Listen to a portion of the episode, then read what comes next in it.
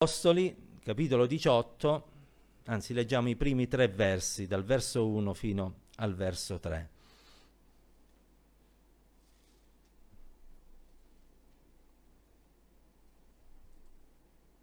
A Dio vada la gloria. Dopo questi fatti, egli, cioè Paolo, lasciò Atene e si recò a Corinto. Qui trovò un ebreo di nome Aquila, oriundo del Ponto, giunto di, rete- di recente dall'Italia insieme con sua moglie Priscilla, perché Claudio aveva ordinato a tutti i giudei di lasciare Roma. Egli si unì a loro. Essendo del medesimo mestiere, andò ad abitare e a lavorare con loro. Infatti di mestiere erano fabbricanti di tende. Chiudiamo gli occhi e preghiamo il Signore. Signore, ti vogliamo ringraziare per questo passo, ti preghiamo, Signore Dio, ora che lo Spirito tuo operi in noi e in mezzo a noi, nel nome di Gesù, benedetto in eterno. State comodi. Paolo arriva a Corinto e trova una coppia, come abbiamo letto, una coppia che credo possa essere ancora oggi di ispirazione per tutti quanti noi e se apparentemente quanto diremo stamattina sembra quasi indirizzato in via esclusiva a coloro che sono sposati e sono una coppia di credenti, in realtà tutto quello che diremo vale per tutti quanti noi, anche per chi sposato non è, per chi per motivi eh, vari non vive più col marito, con la moglie, ad esempio a causa di un lutto che c'è stato in famiglia.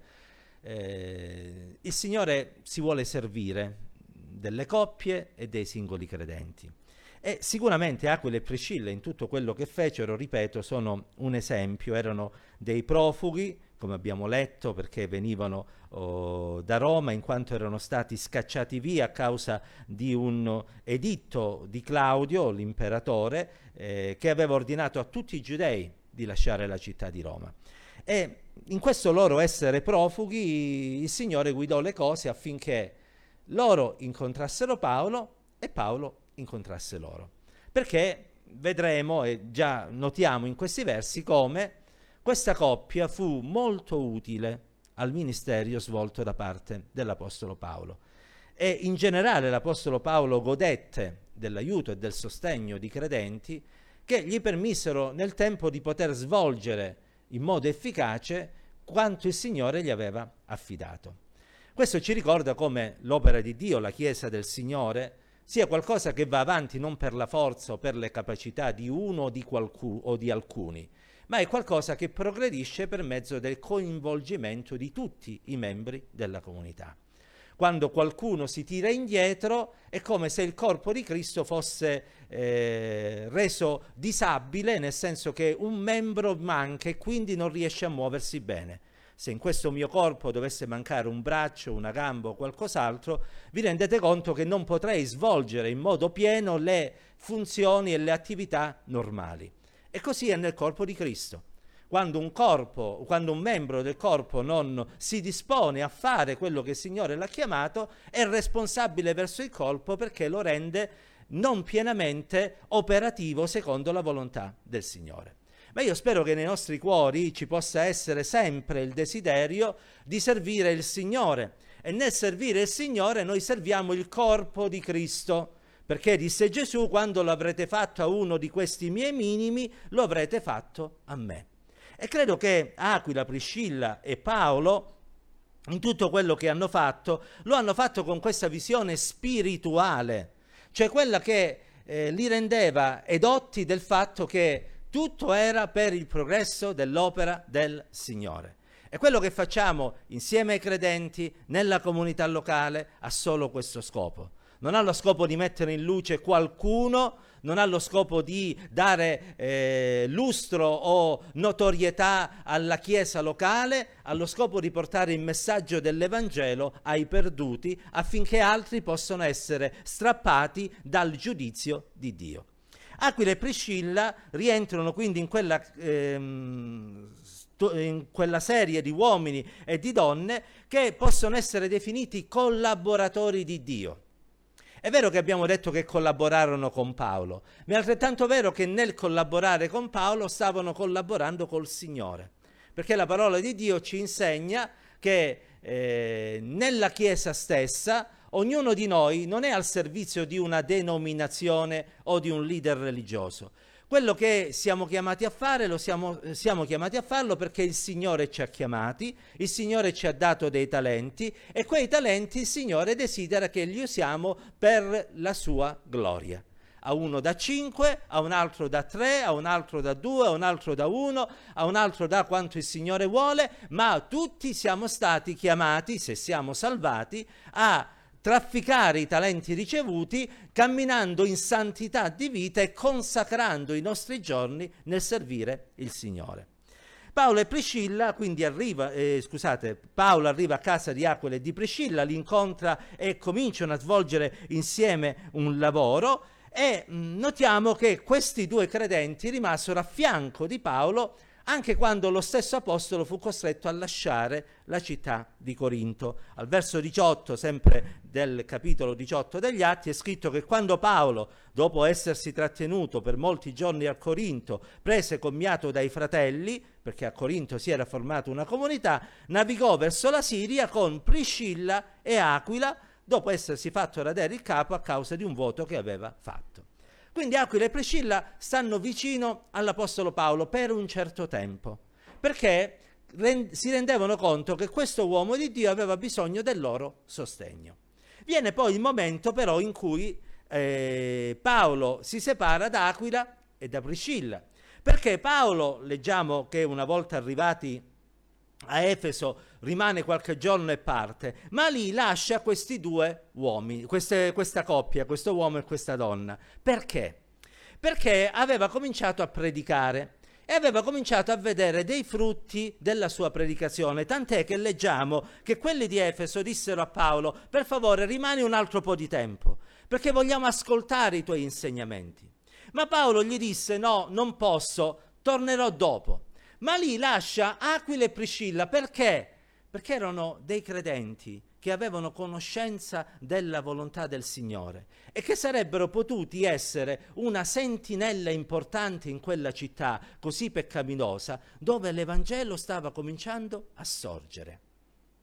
Lì affida quella città perché sa che sono dei credenti sensibili, sono dei credenti maturi, sono dei credenti fedeli dei quali si può fidare e quindi sceglie proprio loro due. E io spero che il Signore mi dia e ci dia grazia, singolarmente, ma ora mi riferisco anche a quanti abbiamo un marito o una moglie convertita, ad essere credenti maturi, affidabili, sui quali non il pastore, non le assemblee di Dio in Italia, ma il Signore possa fare affidamento perché il desiderio di Dio è proprio questo, che laddove ci sono un marito e una moglie credenti, quel marito e quella moglie siano delle sentinelle, siano degli strumenti utili per la sua gloria. Anche perché è scritto che quando due di voi si metteranno d'accordo sulla faccia della terra per chiedere qualcosa che sia nella volontà del Signore, il Signore gliela concederà. E allora coraggio, caro marito e cara moglie, insieme bisogna servire il Signore. Coraggio, lo dico a ogni fratello e ogni sorella, insieme al corpo di Cristo bisogna servire il Signore. Non siamo stati chiamati ad assistere ad uno spettacolo di canti che vengono offerti al Signore. Gloria a Dio per questo, perché edifica l'anima e rallegra il cuore. Ma siamo stati chiamati a servire il Signore insieme a tutti i santi e in un modo particolare insieme al marito e alla moglie che Dio ci ha messo a fianco e con i quali vogliamo essere strumenti nelle sue mani. Rimangono ad Efeso e Paolo sembra quasi che in questo sia stato guidato da parte del Signore. Perché? Perché ad Efeso a un certo punto spunta un predicatore, ma un predicatore di quelli eloquenti. Eh, si chiamava Apollo e questo Apollo, mentre predicava, predicava con fervore, con zelo, lo leggiamo dal verso 24 in poi, annunziava e insegnava accuratamente le cose relative a Gesù. E questo predicatore cominciava ad avere un certo successo, tant'è che eh, aveva un seguito, ma aveva un problema. La sua conoscenza relativa all'opera di Dio era legata al battesimo di Giovanni. E quindi quello predicava, perché quello conosceva. Ad Efeso si stava formando una chiesa che era costituita da persone che avevano conoscenza solo del battesimo di Giovanni. Aquila e Priscilla non sappiamo come. Forse lo ascoltano per caso, forse qualcuno gli parla di questo uomo, ma appena vengono a conoscenza di questo, vanno da Apollo, lo prendono e lo portano a casa loro per istruirlo affinché possa ben conoscere le vie del Signore. E sapete, noi ci rallegriamo quando qualcuno predica il Vangelo di Gesù Cristo ma dobbiamo essere saggi nell'ascoltarlo e nell'istruirlo affinché quello che predica sia veramente la verità dell'Evangelo. E Signore ci dia grazie a nostra volta di essere istruiti noi per poter istruire gli altri. Perché vedete, io non posso imparare, oh, scusate, non posso insegnare le moltiplicazioni, le addizioni, le sottrazioni e le divisioni se non le ho imparate io. Perché combinerei soltanto danni. E questo ci ricorda l'importanza dell'istruzione biblica che dobbiamo ricevere eh, in mezzo al corpo di Cristo, perché Aquila e Priscilla sapevano quello che sapevano perché erano stati accanto a Paolo, lo avevano ascoltato nei suoi insegnamenti e in tutte le cose che aveva detto e avevano serbato quell'insegnamento nel loro cuore. E ora ecco che è venuto il momento di usare quanto era stato imparato per la benedizione della Chiesa del Signore, perché istruendo Apollo Aquila e Priscilla stavano facendo un bene alla Chiesa del Signore. Perché, dicevamo, la predicazione di Apollo era una predicazione incompleta, tant'è che quando Paolo arrivò ad Efeso, Atti capitolo 19, trovò proprio un gruppo di credenti, ai quali, leggiamo, la prima cosa che fece fu chiedergli riceveste lo Spirito Santo quando credeste? E questi credenti, sempre nel capitolo 19, gli risposero, noi non abbiamo mai sentito parlare che ci sia lo Spirito Santo. E Paolo gli disse, con quale battesimo siete dunque stati battezzati? Ed essi risposero, con il battesimo di Giovanni. Non è scritto in modo chiaro, però mi permetto di fare una supposizione. Qui ci vedo lo zampino di Apollo, che nella sua ignoranza aveva dato vita ad una chiesa che non aveva conoscenza né del battesimo di Gesù né del battesimo nello Spirito Santo. Vedete come dice la scrittura, come lo zelo senza conoscenza non è una cosa buona. Signore ci aiuti a mettere insieme zelo e conoscenza. Dobbiamo pregare e cercare il Signore, ma dobbiamo conoscere accuratamente le cose relative al regno di Dio, se vogliamo essere efficaci nella testimonianza che diamo a coloro che sono intorno a noi. E in un tempo di grande confusione, in cui sorgono tanti dottori e tanti insegnanti, Dio ci dia discernimento, quel discernimento che viene dall'alto e dalla conoscenza delle parole, della parola di Dio, per comprendere se ciò che stiamo ascoltando è veramente il Vangelo di Gesù Cristo o è soltanto una libera interpretazione di qualcuno che anche nella semplicità e nell'innocenza si lascia trascinare dallo zelo, ma non ha una reale eh, percezione di quello che è il piano di Dio. Ricevesse lo Spirito Santo, chiese Paolo. Ti posso fare una domanda stamattina? L'hai ricevuto lo Spirito Santo? Perché la prima cosa che Paolo fece fu quella di pregare per quelle persone affinché ricevessero lo Spirito Santo. L'hai ricevuto lo Spirito Santo? O vuoi vivere in questa condizione? E tu che l'hai ricevuto, cosa ne hai fatto? È quel fuoco o è un lucignolo fumante? O peggio ancora il fumo che ricorda un fuoco che c'è stato e che ora si è spento? Signore ci aiuti a ricercare quella potenza che viene dall'alto e a mantenere acceso il fuoco sull'altare del nostro cuore, affinché la gloria di Dio si manifesti in mezzo a noi, nelle nostre famiglie e in questo paese. Noi delle volte ci chiediamo perché tanti ascoltano e non accettano. È sempre stato così. Però ci dobbiamo chiedere più che questo. Sono io unto dall'alto? Sono io col fuoco che arde nella mia vita? È il mio un messaggio che procede dalla Pentecoste? O è solo una dottrina imparata in una chiesa e che cerco semplicemente di inculcare nella mente degli altri? hai ricevuto il dono dello Spirito Santo? Paolo lasciò quella comunità dopo averla istruita riguardo alla potenza dello Spirito Santo e continuò il suo lavoro. Pa- eh, Aquila e Priscilla nel frattempo continuavano ad essere strumenti nelle mani del Signore, perché il loro desiderio era servire Dio, ora non erano più a fianco a Paolo, ora si trovavano a Corinto, ma a un certo punto della loro vita torneranno a Roma.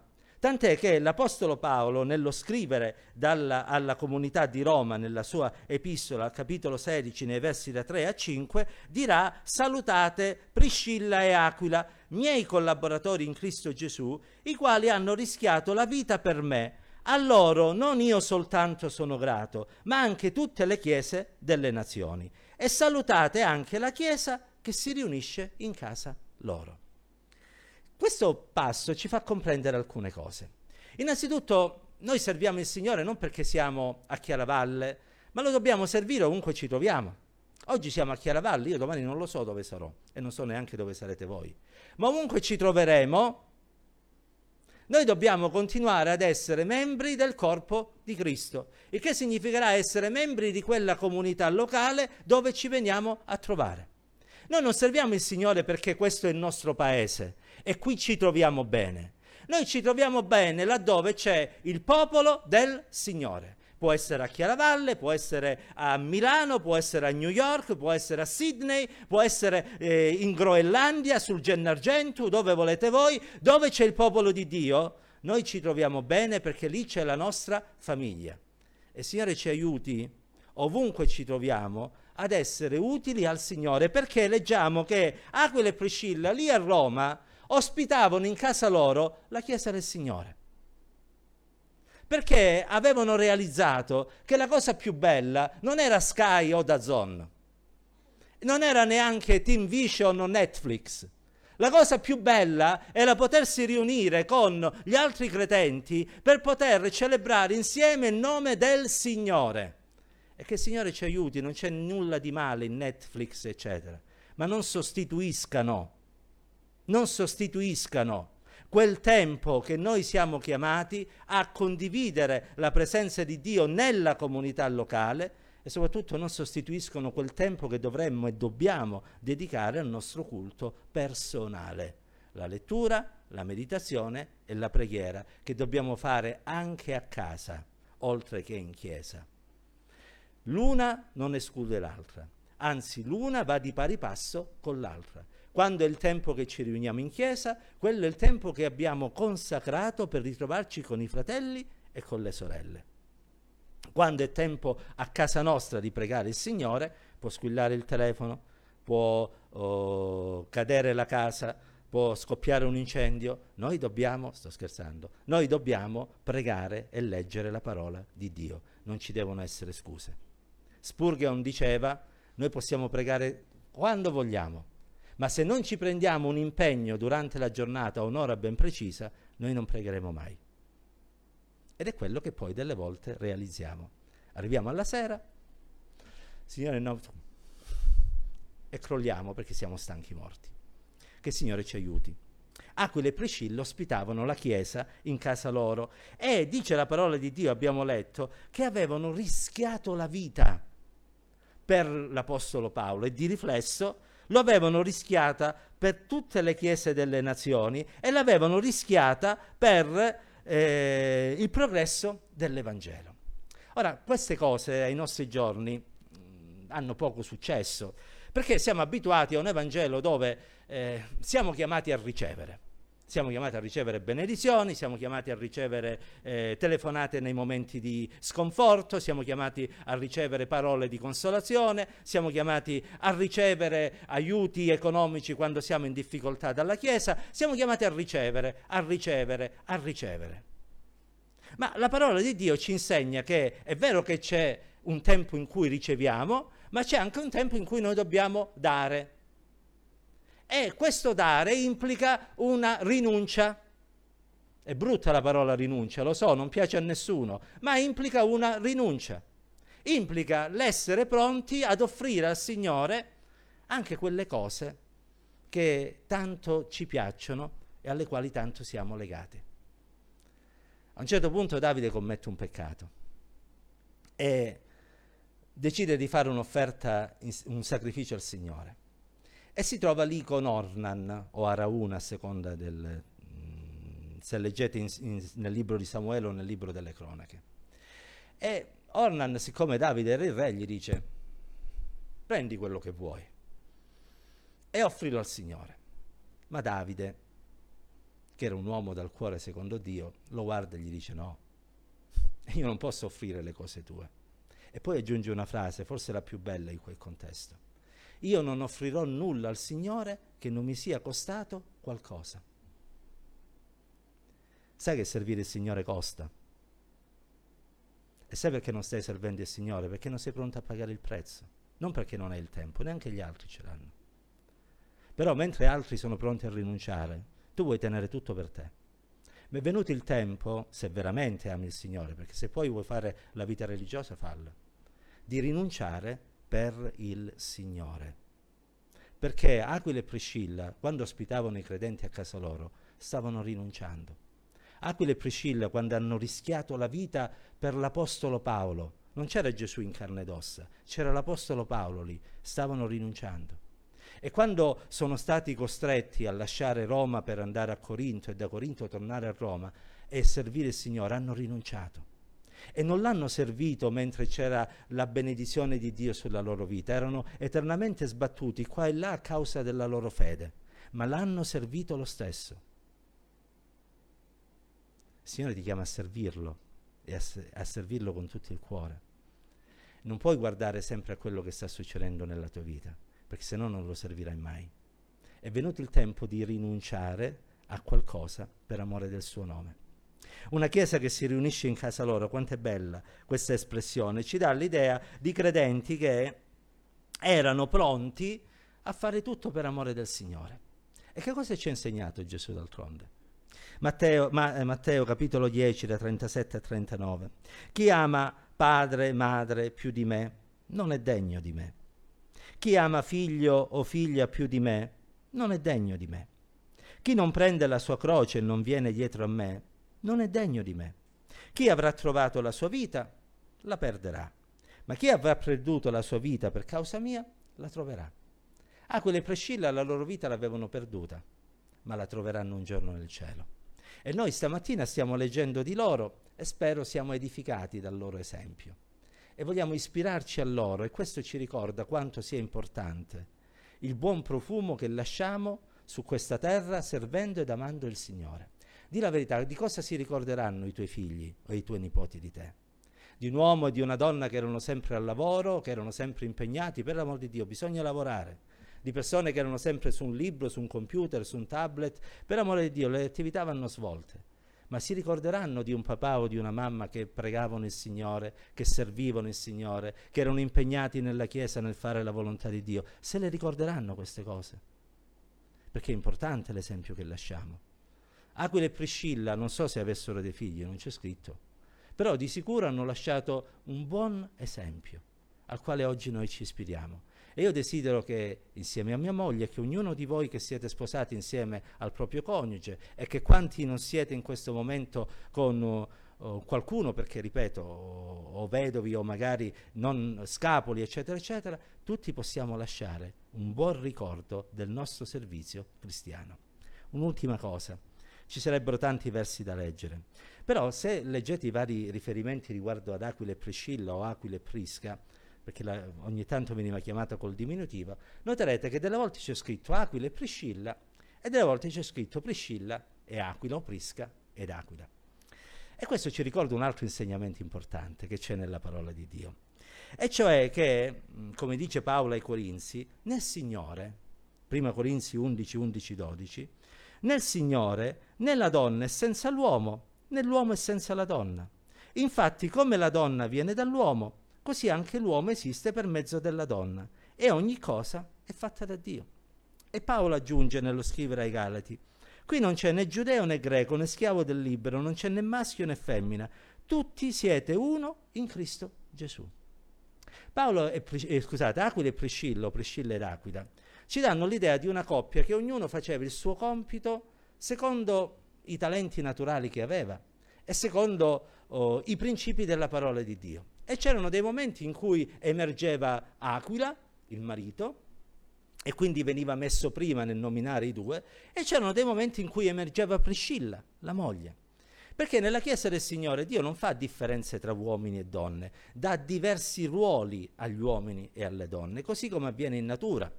Un uomo non può partorire, grazie a Dio. Una donna sì. E quindi in questo non c'è una discriminazione da parte di Dio nei confronti dell'uomo o della donna. Sono ruoli diversi. Nella Chiesa del Signore è scritto che la donna deve portare il velo e l'uomo no.